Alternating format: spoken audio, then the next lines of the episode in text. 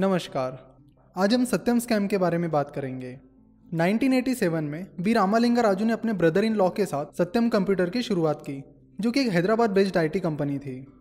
सत्यम computer start करने से पहले बी रामालिंगा राजू का कॉटन मिल का बिज़नेस था। 1991-92 में सत्यम कंप्यूटर बीएससी पर लिस्ट हो गई और 2001 में न्यूयॉर्क स्टॉक एक्सचेंज पर लिस्ट हो गई।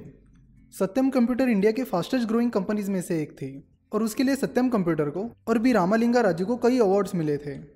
सत्यम अच्छे ग्रोथ ट्रैक पर थी, पर रियल इस्टेट में चल रही बूम की वजह से राजू का ध्यान रियल इस्टेट की तरफ़ जाने लगा। हैदराबाद में भी रियल इस्टेट के रेट्स तेज़ी से बढ़ रहे थे तो राजू ने तेज़ी से हैदराबाद और अलग अलग जगह पर लैंड प्रॉपर्टीज़ खरीदना शुरू किया। मेटस इंफ्रा जिसे राजू ने 1988 में शुरू किया था, और मेटस प्रॉपर्टीज़ इन कंपनीज़ के नाम पर, अपनी फैमिली मेंबर्स के नाम पर और अपने नाम पर राजू प्रॉपर्टीज़ खरीदने लगा। राजू बहुत ही अग्रेसिवली प्रॉपर्टीज़ खरीदने लगा। जब राजू को प्रॉपर्टीज़ खरीदने के लिए और पैसों की ज़रूरत पड़ने लगी, तब राजू सत्यम कंप्यूटर के फाइनेंशियल स्टेटमेंट्स मनीपुलेट करने लगा, यानी उनमें हेराफेरी करने लगा। फॉर एग्ज़ाम्पल अगर कंपनी को एक्चुअल में साठ करोड़ का प्रॉफिट हुआ है तो फाइनेंशियल स्टेटमेंट्स पर राजू 600 करोड़ का प्रॉफिट दिखाता था। और ऐसा करके ये दिखाने की कोशिश करने लगा कि सत्यम बहुत तेज़ी से ग्रो हो रही है। सत्यम कंप्यूटर की लगातार दिख रही ग्रोथ और स्ट्रॉन्ग फाइनेंशियल्स के चलते सत्यम की शेयर प्राइस बढ़ने लगी। उस बढ़ती हुई शेयर प्राइस पर राजू और राजू का भाई बी रामा राजू अपने शेयर्स बेचने लगे और अपने बाकी शेयर्स कोलेटरल यानी गिरवी रखकर उन पर लोन लेने लगे और उन पैसों से प्रॉपर्टीज़ खरीदने लगे। प्रॉपर्टीज़ खरीदने के लिए राजू ने करीब तीन सौ पैंसठ कंपनीज़ खोली थी। राजू अपनी फैमिली फ्रेंड्स रिलेटिव्स इनके नाम पर ज़मीन खरीदता था। उनके फार्म में काम करने वाले लोग, जिनकी तनख्वाह चार से पाँच हज़ार रुपये थी, उन्हें भी राजू ने उन तीन में से कुछ कंपनीज़ का डायरेक्टर बनाकर उनके नाम पर ज़मीन खरीदी। और अपने बहुत सारे फ्रेंड्स को भी उन कंपनीज़ का डायरेक्टर बना दिया। मेट्रो मैन श्रीधरन का कहना था कि राजू के पास हैदराबाद के प्रपोज्ड मेट्रो रूट की इनसाइड इन्फॉर्मेशन थी, यानी पहले से ही राजू को उस मेट्रो लाइन का रूट पता था। राजू अग्रेसिवली उस प्रपोज्ड मेट्रो ट्रैक के नज़दीक की ज़मीनें खरीदने लगा। ये सोचकर कि जब मेट्रो लाइन बन जाएगी, तब उस जगह के रेट्स कई गुना बढ़ जाएँगे। और रियल इस्टेट से जो प्रॉफिट मिलेगा, उसमें से कुछ पैसे सत्यम में डालकर राजू ने दिखाए झूठे फाइनेंशियल फिगर्स जैसे कि सेल्स प्रॉफिट एट्सेट्रा और सत्यम के एक्चुअल सेल्स और प्रॉफिट के गैप को आसानी से भर दिया जाएगा। सत्यम कंप्यूटर का ज़्यादा सेल्स दिखाने के लिए राजू फेक सेल्स इन्वॉइसेस बनाने लगा। राजू ने 7500 फेक सेल्स इन्वॉइसेस बनाई थी। फेक सेल्स इन्वॉइसेस बनाकर सेल्स हो गया ये तो दिखा दिया। But where is the profit उस फेक सेल से मिला हुआ प्रॉफिट कहाँ है? तो उसके लिए राजू ने झूठे बैंक स्टेटमेंट्स दिखाकर फेक सेल से मिला हुआ पैसा बैंक में है ऐसा दिखा दिया।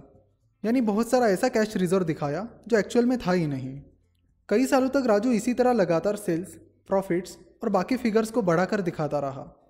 कंपनी की अच्छी ग्रोथ दिखाकर राजू इन्वेस्टर्स को कंपनी की ओर अट्रैक्ट करता रहा, जिससे सत्यम कंप्यूटर की शेयर प्राइस बढ़ती चली गई और सत्यम के प्रोमोटर्स लगातार ऊँची प्राइसेस पर अपने शेयर्स बेचते रहे।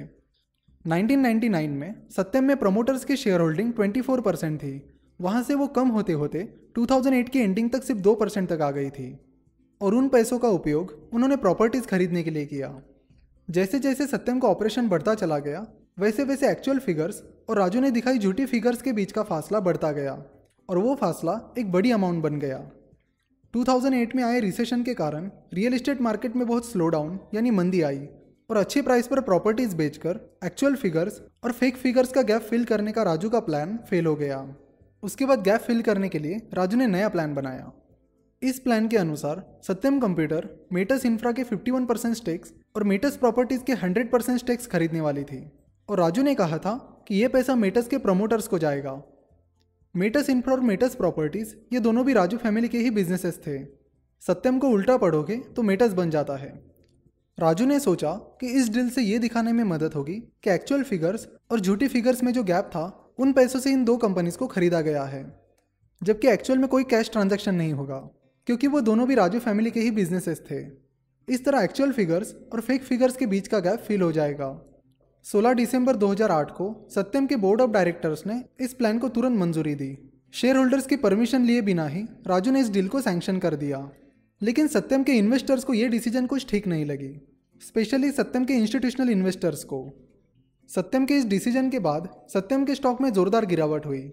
यूएस के एक इन्वेस्टर ने सत्यम के खिलाफ लॉसूट भी फ़ाइल किया।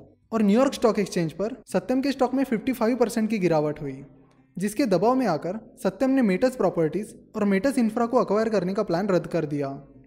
जैसे ही ये प्लान फेल हो गया, सत्यम के चार इंडिपेंडेंट डायरेक्टर्स ने रिजाइन कर दिया। गैप फिल करने का राजू के पास ये आखिरी ऑप्शन था। उसे भी फेल होते हुए देखकर राजू ने 7 जनवरी 2009 को ये कन्फेस यानी कबूल कर दिया कि सत्यम कंप्यूटर पिछले कई सालों से फाइनेंशियल स्टेटमेंट्स को मनीपुलेट कर रहे हैं। So let's have a look कि कैसे राजू ने फाइनेंशियल ईयर 2008-2009 के दूसरे क्वार्टर के रिजल्ट्स इन्फ्लेट किए थे। आप यहाँ देख सकते हो कि राजू ने दिखाया हुआ प्रॉफिट कंपनी के एक्चुअल प्रॉफिट से कई गुना ज़्यादा है। सिमिलरली एक्चुअल कैश डिपॉजिट और राजू ने दिखाए कैश डिपॉजिट में बहुत ज़्यादा फ़र्क है। इसी तरह राजू कई सालों तक सत्यम के फाइनेंशियल स्टेटमेंट्स मनीपुलेट करता रहा। राजू ने बताया कि बैलेंस शीट के एक्चुअल फिगर्स और दिखाए गए फिगर्स के बीच सात हज़ार करोड़ का गैप था। इसके बाद राजू के साथ साथ सत्यम के इंडिपेंडेंट डायरेक्टर्स और ऑडिटर्स पर भी सवाल उठने लगे कि कंपनी पिछले कई सालों से फाइनेंशियल स्टेटमेंट्स मनीपुलेट करती रही और इंडिपेंडेंट डायरेक्टर्स और ऑडिटर्स को इसकी खबर भी नहीं, ये कैसे पॉसिबल हो सकता है? सत्यम का auditor P W C that is Price Water House Cooper था। तो फिगर्स इन्फ्लेट होती रही और इतने सालों में पीडब्ल्यूसी ने एक बार भी इन्वॉइसेस या बैंक स्टेटमेंट्स चेक नहीं किए? ऑडिटर का काम होता है कि कंपनी के पूरे हिसाब किताब की जाँच करना और उनकी रिलायबिलिटी और एक्यूरेसी चेक करना। ऑडिटर एक तरह से शेयर होल्डर्स का रिप्रेजेंटेटिव होता है, पर यहाँ पर ऑडिटर ने भी शेयर होल्डर्स के साथ धोखेबाजी की। अभी रिसेंटली सेबी ने पीडब्ल्यूसी पर दो साल का बैन लगा दिया। US stock market regulator S ने भी पीडब्ल्यूसी को सिक्स मिलियन डॉलर का फाइन लगाया। बाद में यह भी पता चला कि सत्यम पीडब्ल्यूसी को आईटी इंडस्ट्री की बाकी कंपनीज़ अपने ऑडिटर को दे रही फ़ीस से दुगनी फ़ीस देता था। 9 जनवरी 2009 को राजू और उसके भाई बी रामा राजू को अरेस्ट कर लिया गया। इस स्कैम के बाद गवर्नमेंट ने तुरंत सत्यम पर नए बोर्ड मेंबर्स को अपॉइंट किया और सत्यम को पूरी तरह कोलैप्स होने से बचाने की तैयारी की। गवर्नमेंट का प्लान था कि जल्द से जल्द कंपनी को सेल किया जाए। फाइनली टेक महिंद्रा ने सत्यम को खरीद लिया। टेक महिंद्रा ने अप्रैल 2009 में सत्यम के 51 परसेंट स्टेक्स खरीद लिए और कंपनी का नाम महिंद्रा सत्यम कर दिया। बाद में जून 2013 में महिंद्रा सत्यम टेक महिंद्रा में मर्ज हो गई। सीबीआई रिपोर्ट के अनुसार राजू मनी लॉन्ड्रिंग करता था। और पैसे पहले यूरोपियन कंट्रीज़ में भेजता था और बाद में वो पैसा इंडिया में रिरूट करवाता था और उन पैसों से राजू कई सारी बेनामी प्रॉपर्टीज़ खरीदता था। इन्फोर्समेंट डायरेक्टरेट ने राजू के साथ 47 लोगों पर और राजू के 166 कंपनीज़ पर मनी लॉन्ड्रिंग के चार्जेस लगाए और राजू और फैमिली की प्रॉपर्टी जब्त कर ली। सेबी ने राजू फैमिली पर इनसाइडर ट्रेडिंग के चार्जेस लगाए और उन्हें इनसाइडर ट्रेडिंग से मिला हुआ 1850 करोड़ का प्रॉफिट 12 परसेंट इंटरेस्ट के साथ रिटर्न करने के ऑर्डर्स दिए। साथ ही 14 साल तक सिक्योरिटीज मार्केट में डील करने पर बैन लगा दिया। 10 अप्रैल 2015 को स्पेशल सीबीआई कोर्ट ने राजू, उसके भाई भी रामा राजू, उस वक्त के सीएफओ यानी chief financial officer Srinivas Vadlamani PWC के दो पार्टनर्स और पाँच लोगों को सात साल के कठोर कारावास की सजा सुनाई और राजू और उसके भाई को साढ़े पाँच करोड़ का फाइन लगाया। ये स्कैम बाहर आने से पहले सत्यम का बहुत बड़ा नाम था और सत्यम इंडिया की फोर्थ लार्जेस्ट आईटी कंपनी थी। सत्यम का स्टॉक निफ्टी और सेंसेक्स में भी शामिल था। 9 जनवरी 2009 को सत्यम कंप्यूटर के स्टॉक को निफ्टी और सेंसेक्स से निकाला गया। सितंबर 2008 में world council for corporate governance ने सत्यम को ग्लोबल पिकॉक अवार्ड से नवाजा और उसके चार ही महीने बाद सत्यम का अकाउंटिंग फ्रॉड बाहर आया। सत्यम के उस वक्त के सीएफओ श्रीनिवास वदलामनी और कुछ एग्जीक्यूटिव्स ने राजू ने ये स्कैम कन्फेस करने के कुछ ही महीने पहले अपने सत्यम के शेयर्स बेच दिए थे।